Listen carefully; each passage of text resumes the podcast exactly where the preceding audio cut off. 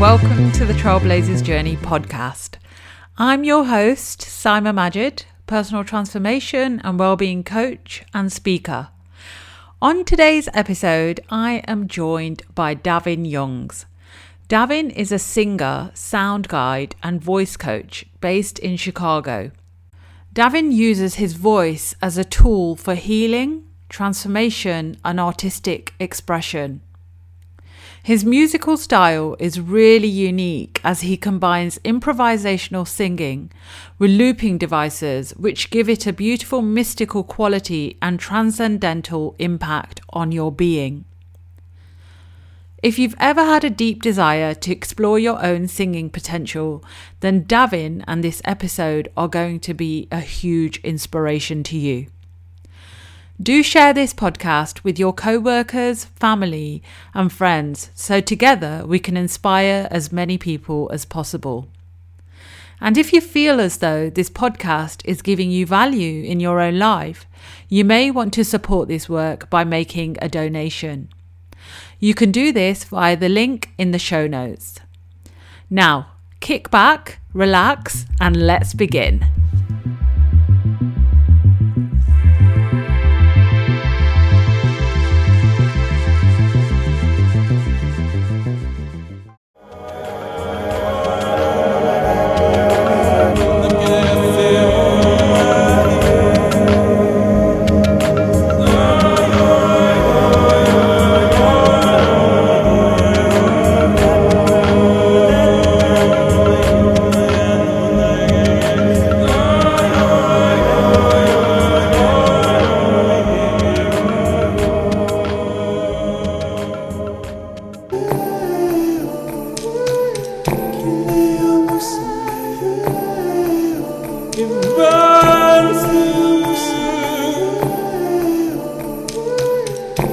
sou.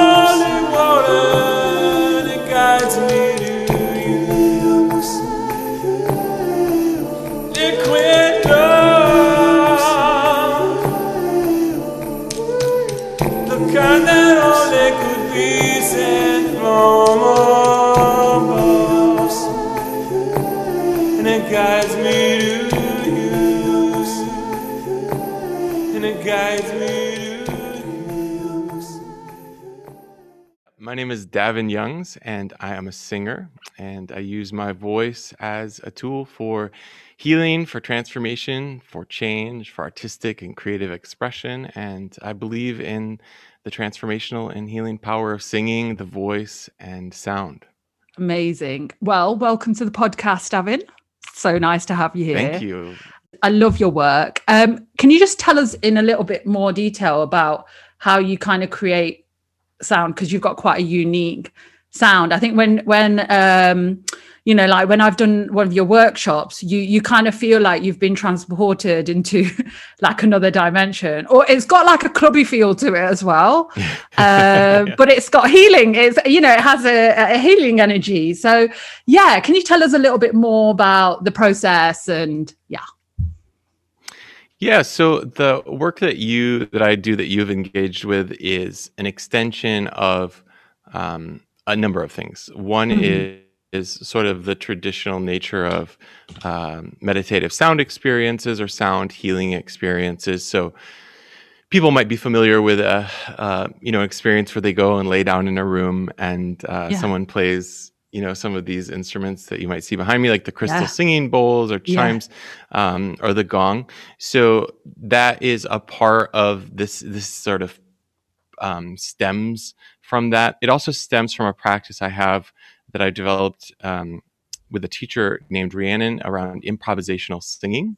So mm-hmm. I, you know, singer, like I said, singer is how I first identify in this world. And the work that I do and when I create these experiential um, sound uh, uh, healing events is that I use my voice um, as the primary instrument and I use it in the form of improvised singing. So um, I make up spontaneous melodies, rhythms, patterns yeah. On the spot. And the clubby element that you're speaking to is that I do that through um, devices that are called looping devices. And yeah. so I create layer upon layer upon layer of my voice and then um, somewhere along the way, I just started integrating electronic beats. And uh, so there's usually an arc to the experience where it starts out more mellow, more chill, mm. sort of mm. settling in, and eventually it amps up, and uh, we find ourselves with the nice bass thud yeah. Happening with these spontaneous creations and patterns that happen. Yeah. So that's that's it's a, an amalgamation of a lot yeah. of things that I'm interested in, and um, it's something that I just developed as um, as a form of personal expression. You know, literally on my own. I, I had done some work. Um, I, I, had attended a gong bath, for instance, yeah. and I was like, "This is really powerful this experience. And so i started to get really into um, sound as a healing modality. And I, I, did a workshop in upstate new york um, that i really learned a lot about some of the instruments associated with this work. But to be perfectly honest it just never felt like like that title of sound healer. That's not something i've ever really associated with. And, yeah. and the work didn't really feel like it didn't um, tap into the ways in which i had spent many many years developing my musical chops. Yeah. Um, but I was also interested in how sound as a healing modality traditionally isn't music per se. So when we think about it in that yeah. used in that specific capacity, there's something you you have people people shouldn't be able to latch on to too much. Um, mm-hmm. Otherwise, that sort of takes them out of allowing for the experience to carry them away. Also, in you know a lot of traditional and indigenous practices repetition you know for instance with the drum um, that's a really big component of of the work. And so anyway i say all that to say what i've developed is just um, growing out of those things. So yeah. music emerges in what i do but music isn't the central feature if that makes sense. Yeah absolutely. And i think what you do with your voice is so um interesting because I've never, I've never, I've never really. Is that? I mean, does that exist elsewhere? Like, how how did that come about? Well, what I do improvisationally is there's a whole community of improvisers all right. over the globe. Um, so, so my first experience with this was at a workshop at a place called the Omega Institute, which is in Rhinebeck, New York. Which, if anyone um, is familiar, it's an amazing place to go and be with some of your favorite teachers that you've ever mm. heard of in the realm of meditation and the creative arts and so forth. Anyway, so I did a workshop with Bobby McFerrin there, and that it's called Circle Songs, and you learn to improvise singing in community. And mm so, um, what I do is a direct derivative of that work. Right. And then he has a colleague who he sung with for many years, who I, who's a teacher of mine. Her name was Rhiannon, and so I've really developed some of these elements of for instance i don't use english most of the time when i'm singing i use no. something that's called pers- personal language and you know so if you were to think about it in terms of like maybe some religious affiliation it's like speaking yeah. in tongues kind of thing um, but I don't think about it like that. I, I, I do think about it more as just sort of purely improvising the sound. Um, yeah. At moments, it does feel like there's a sort of a channeling element to it, um, but it is a practice that I've developed over time where I use consonants and syllables and vowels to create a percussive rhythmic element with my voice and uh, and that yeah. So there are a lot of people in the world that do that. Right. I don't know anyone that does it in the format that I do. Yeah, it's so clever. So yeah, there's a few things I've picked up from there. So I think, first of all, like you say, there um, sound is used where it doesn't really make sense as a language. It, yeah, across lots of continents, like you said.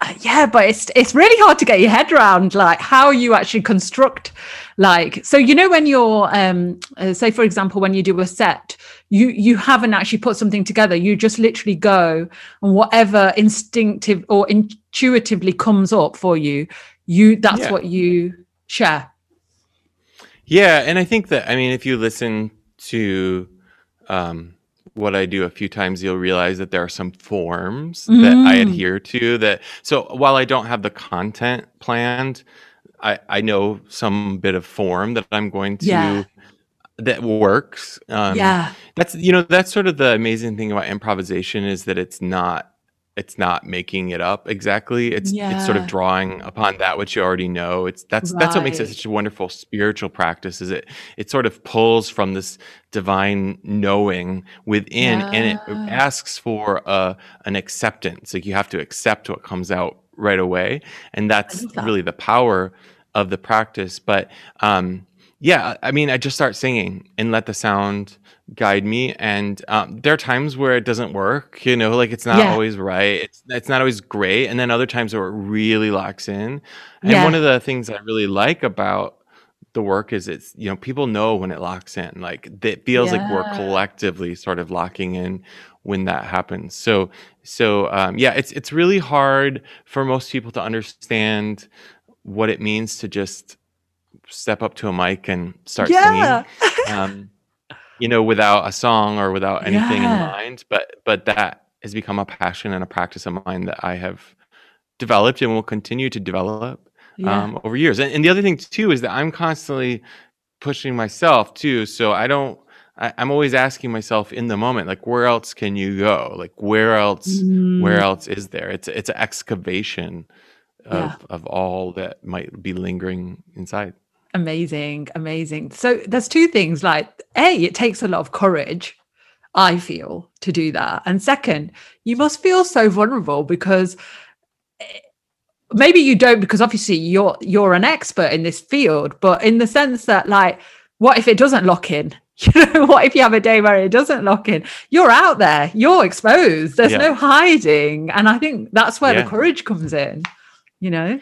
yeah well i um it's funny you say that because so prior to the pandemic i Mm. was using crystal singing bowls and gong because really what i was doing in in a live in-person event and i imagine that someday i will do something like this again Mm. I was creating sort of an acoustic and electric experience. So there would be in the space that you were in, I would use the singing bowls, I would use the gong, other instruments to create this acoustic. The sound would be literally moving around you in in terms of how it bounced off the walls, in terms of how it was coming from the actual instrument. And I sometimes I use my voice too off microphone, so it would be you know in the space with just my voice too. But then, in addition to that, I had this underpinning, the support of the electronic experience where I was using the loopers and the beats. So it was it was really sort of multi-dimensional. And when the Mm. pandemic hit, um, you know, I saw a lot of people in the realm that I'm in trying to take, for instance, crystal singing bowls and the gong to the digital space. And quite honestly, it's uh, in my experience that they don't translate. That when you Mm. listen to them from a recorded, or especially from like a digital audio standpoint, they just don't sound good. They don't create. Right. Part of their magic is the effect that they actually create in the space. So there are some recordings I've heard of crystal singing bowls that do sound pretty good, but part of it is it literally bounces off the space in the physical Mm. space you're in. So right away, I was like, I'm not going to try to do that because it just feels like I'm trying to shove a square peg through a round hole Yeah. if I do that. So I took out all of the instruments and I just, I'm like, what happens if I just use my devices and just, it's just my voice Mm. and I'm, uh, and I use, you know, effects. So my voice has like different qualities of sound that I couldn't achieve necessarily with just my voice alone to create this multi-dimensional layered experience f- specifically for the digital space. Yeah. And so that felt really vulnerable on the front end where I was like, I, I literally had never done that Yeah. Yeah. before, but I Yeah. just did it. And I was doing, you know, you know, when the pandemic hit, everyone was doing everything online all of a sudden. And like, you know, I like Instagram lives and Facebook lives, and people were really responding yeah. to what I was doing. And then everyone was like, wait, this is too much time on the computer. Um, so so it's really settled in now Yeah. for me. And now I feel I don't actually feel that vulnerable in what I'm doing. I feel like I have enough fail safes in place that Yeah. I know uh, I know what will happen enough to save it if it gets too far out of Yeah. bounds. Amazing. So tell us tell us your own journey. Like what led you and like what led you to the healing aspect of your work and you know, was there a turning point? Were you doing something different before that? Yeah, so I am. I mean, I've been singing my whole life, and Mhm. um, I grew up singing, and I grew up with a real gift for singing. And I was a naturally gifted singer as a young child, um, and and pursued that uh, you know, pretty aggressively throughout my youth and teen years, and then actually ended up at a conservatory for music, um, and intended to be an opera singer. Uh, Oh, wow. Really fully imagined myself on the you know the stage of the Metropolitan Opera and or the Royal Opera House in London. You know, saw- that's where I saw myself in the future. Um, but as one does around age 21, I encountered a bit of an existential crisis where I was like, maybe I don't want this. Mhm. And that also asks one to question, well, if you've spent all this time and energy in this thing, like, what do you do if you don't do that thing? Um, so I stopped and I went and worked in an office. um, Wow. I, but I worked in the arts administration Okay. capacity. But I, Mhm. you know, I left college and I just decided that I was going to move to Chicago. And um, I, I graduated from college and I decided I was going to Yeah. move to Chicago and um, and do that. And then, honestly, over you know the years of my twenties and into my thirties, there was just a an inevitable reckoning. You know, one of the big ones for me early on was just coming to terms with my sexuality, being a queer person, and feeling that that performative voice that I was using was in some ways reflective of the dishonesty the dishonest way I was presenting myself to the world. And Yeah. so that that was a big thing that had to align with me in my 20s and early 30s. And uh, and that was also a real opening for me with my voice, where I felt like when I was being honest about my whole life, I was able to use my voice more freely. Um, and then in addition to that, um, I started to work with a teacher um, who her name's Jeannie LoVetri, and she has created a methodology for voice work called somatic voice work Okay. and a, a body-based um, functional teaching method and that really was huge huge transformation for me in my own life where i really was able to honor the truths of my body and make sounds that felt authentic and free and i found through that work that operatic singing was just not the most authentic sound for me um, I mean, it's such a contrast to what you're doing now. Yeah, but there are Yeah. elements. I mean, there are elements of what I'm doing that have like a lot of my uh, understanding of the way in which music works and, and tonal structures and so forth comes Right. Directly from that many years of training. Um, and and so all the while I was teaching voice privately, um, I, I and then I left my my full time job and started to just do private voice teaching and coaching as my full time profession, and I built a, a really lovely business around that. And uh, then in 2017, I burned out. Um, I just had a moment where I came to terms with the fact that I had been hustling, hustling, hustling, Mm. and uh, I just couldn't do it anymore. And a lot of the uh, work I was doing with the voice just didn't feel aligned with where I was personally. And again, it's that existential moment where you're like, well, if I don't do that, what do I do? Um, So I took a sabbatical. I took I took three months off, Yeah. and that's when I developed what it is that you see now um, in 2018. And I um, I just honestly just started learning. I went to, like I said, I went to that, that retreat for sound healing. I yeah. really started to travel all over and work with teachers that I that had some sort of spark that I wanted to be in touch with, and um, and this new sort of iteration came out. That's really now my life. My focus is more. The the first point of my focus is on sharing my voice, and then Mhm. the second the second uh, point of focus is on helping others do that with theirs. And I think that that's Yeah. really important for me. That I I love love coaching, and I find coaching to be so inspiring, but only as much as I'm able to share my voice too. And I had that had been out of whack for so many years that Yeah. now it's like what I'm doing feels more aligned. Yeah. I think sometimes burnouts are an awakening, aren't they? Yeah. Burnouts any kind of, yeah, it is kind of your life saying, "Y- y- this is not working. You need to change it. So that sometimes they're kind of a godsend, you know, Yes. when you do, when you, they're not nice, but you know, um, no, it's a, I think they're often associated with spiritual awakenings. yeah, so many people I know that have had that moment. And the thing is, is I I would say my burnout moment is not at all like didn't look at all like I thought a burnout moment would look. It was totally. I mean, I I questioned it the whole time. It wasn't like there was a moment where I was like, I can't do this anymore. It was Yeah. like something feels off. Something feels off. It keeps feeling more off. I don't know why it's off. And Yeah. so eventually, you know, I made some changes and I was like, oh, you were tired. like you yeah. were so tired. And yeah. you didn't, you know, you didn't sort of honor that. Um, Yeah. Yeah. I think also for a creative person, it's really dr- difficult when you're burning out because you lose that creativity and there's nothing worse than, you know, that it's who you are. So I think, you know, well, um, yeah, burning out on the thing you love.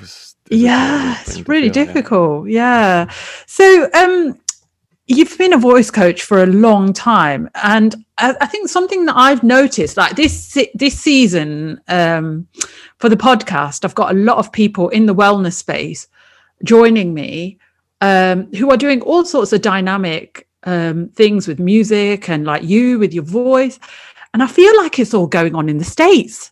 I feel like it's going honestly i feel like that's where it's all going on you know because everyone i'm finding is over there. So i mean what's the well-being space been like for you as you you know you've gone through your own journey? Has it changed? Has it become more dynamic or you know has it always been like that in the states? Um, I mean, I think this is a this is an extreme time. Mm. I don't know if you've heard. I don't know if you've heard about our political situation. Oh, here, God, yeah.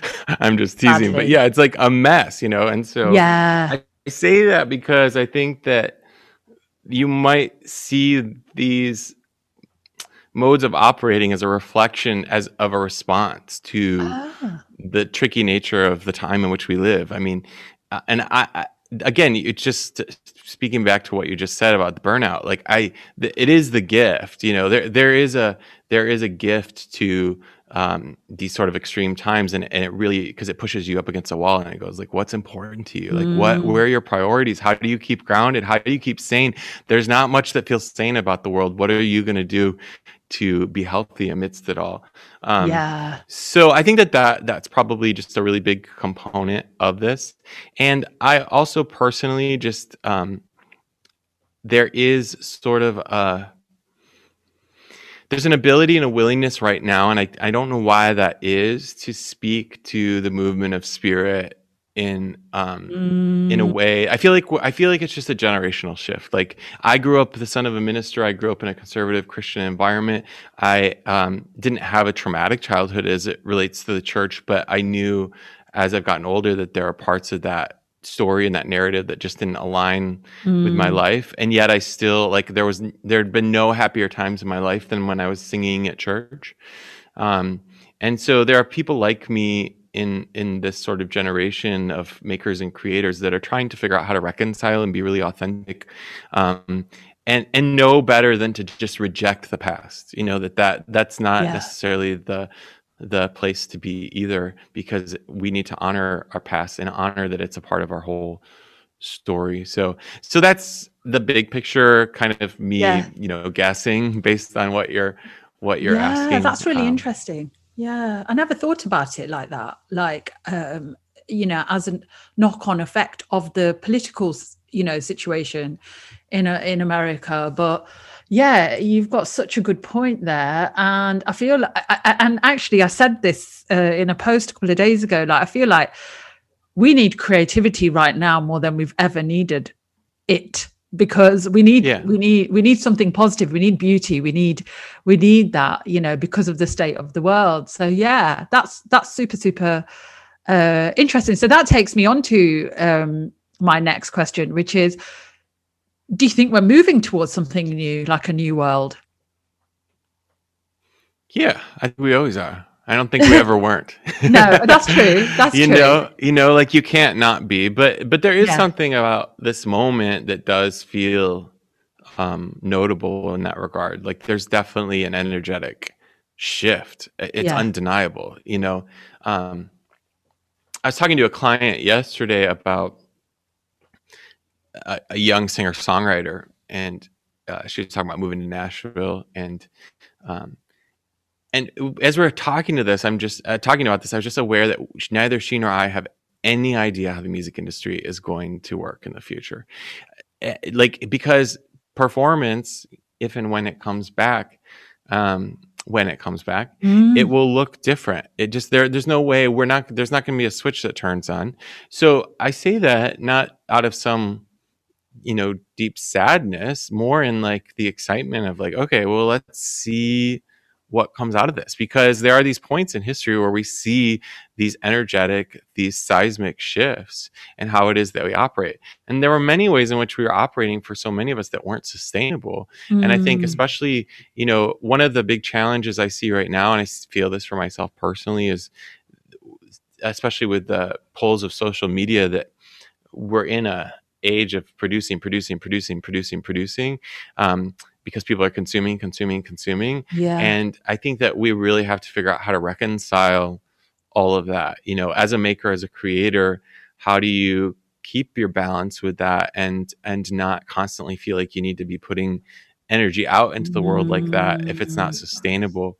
So I think we're trying to reconcile a lot of these pieces and I think that the you know, a lot of performers were traveling nonstop because it's how they were making their living Yeah. because no one buys music anymore. yeah. Um, so and now they're like, well, I don't know what the hell to do.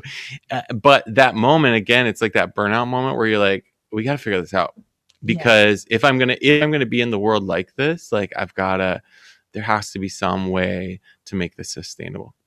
I think that's absolutely, yeah, you're so right. And I think it's about reassessing um, what's important. And, you know, is making a lot of money important or is it more important to have a balanced life lifestyle and also the the fact that you know um it's not sustainable to keep putting uh content out there. And it's not it's not healthy to be consuming that much content content either.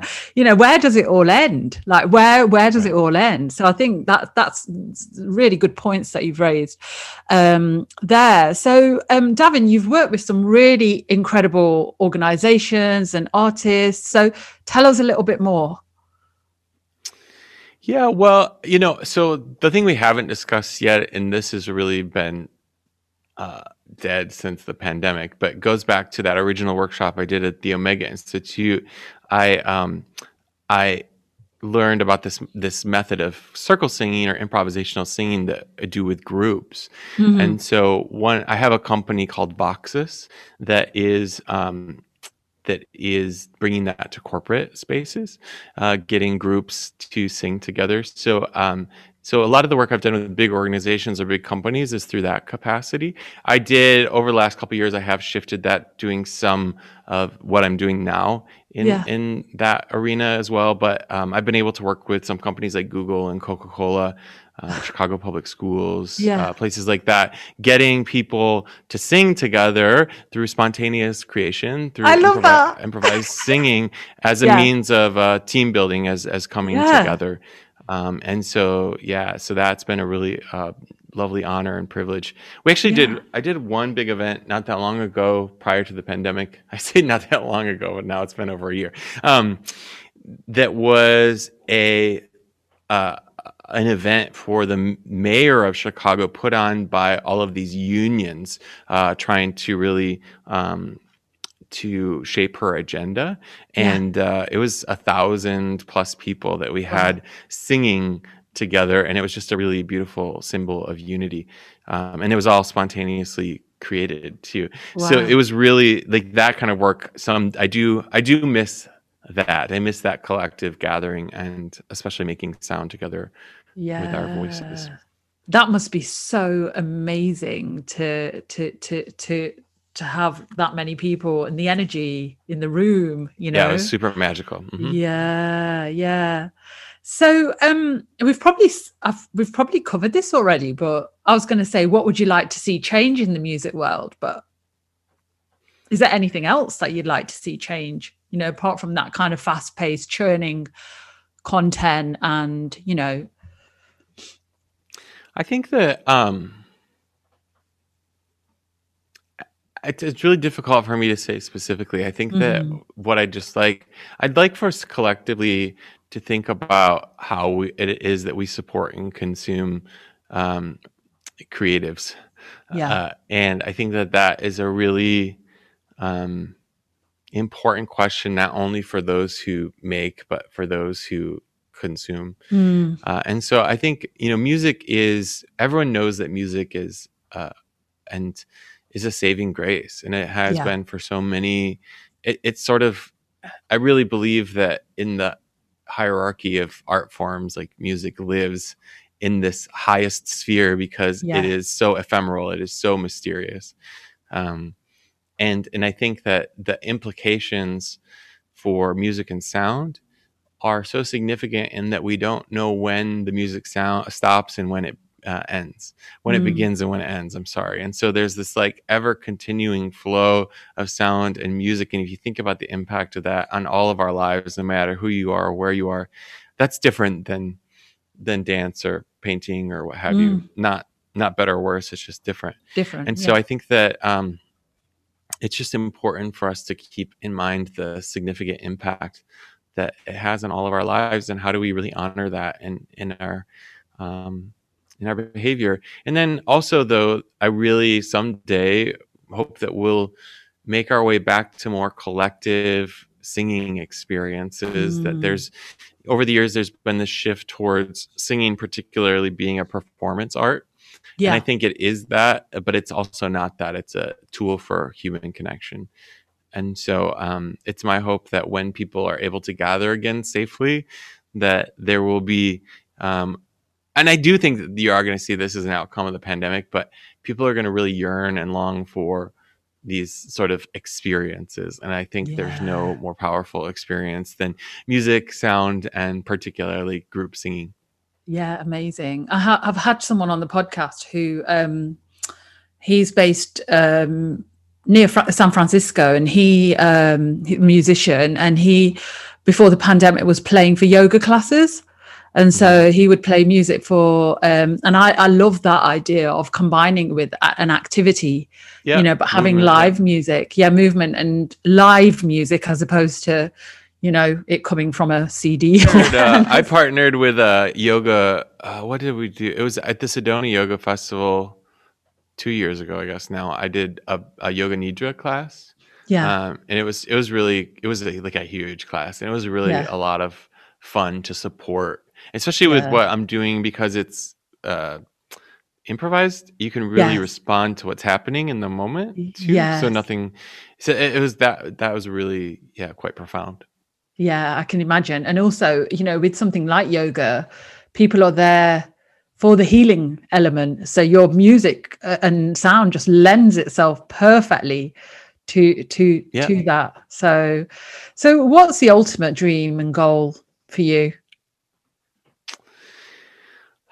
To stay present to this Yeah. moment. Yeah. you know, I have uh That's a good uh, One of my one of my big takeaways from uh, 2020 and I think this is a big takeaway for a lot of people, but all of that which I um prioritized and planned for was uh maybe more fleeting than I realized. And one of the the beautiful elements of this last year has been settling into not planning for the future. Mm. Um, I keep having people contact me wanting to, you know, what about December 2021? And I'm like, I don't know. I mean, you know, like I'd like to think that we could do something in person, but it's really hard for me personally to commit to anything right now because yeah. it just seems like there's um there are too many variables that are out of my control and Mm. i'd rather not set myself up for that possibility i'd rather Yeah. just stay like let's just sit still right now and then when things clear let's behave differently but right now um, i want to be as present to this moment and responsive to this moment and um, i want to like love on this moment for what it is and not wish it was something else Oh, that's so beautiful. That is so beautiful. I think lots of people needed to, when they're going to listen to this, they probably needed to hear someone say that as well. Yeah. Because I think it's quite a challenging thing for most people to do.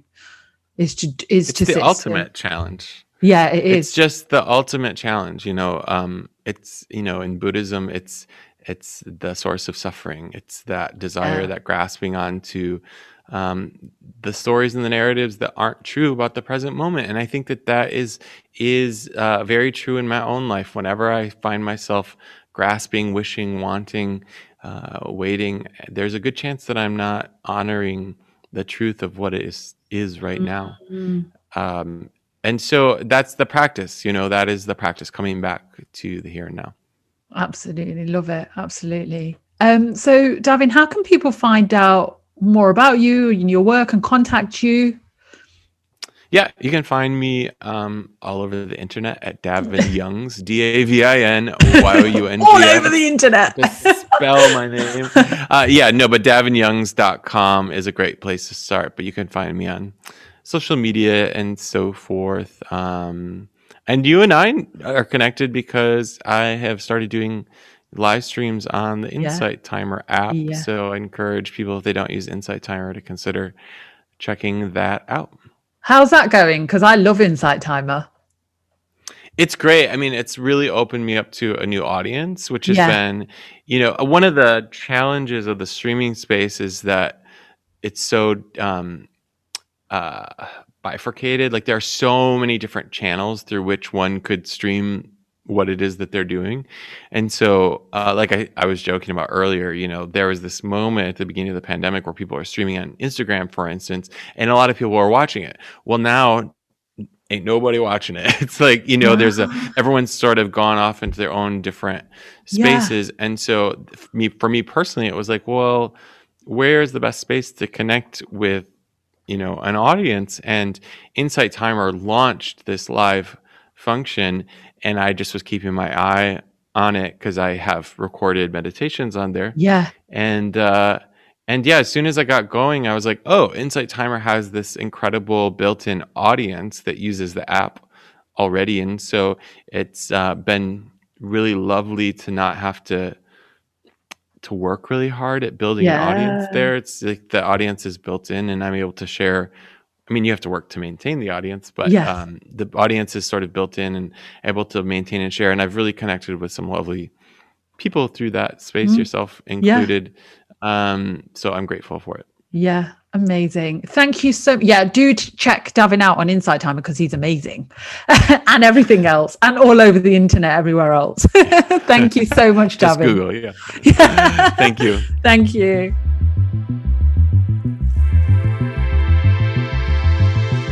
If you enjoyed the episode, please subscribe, rate, and review.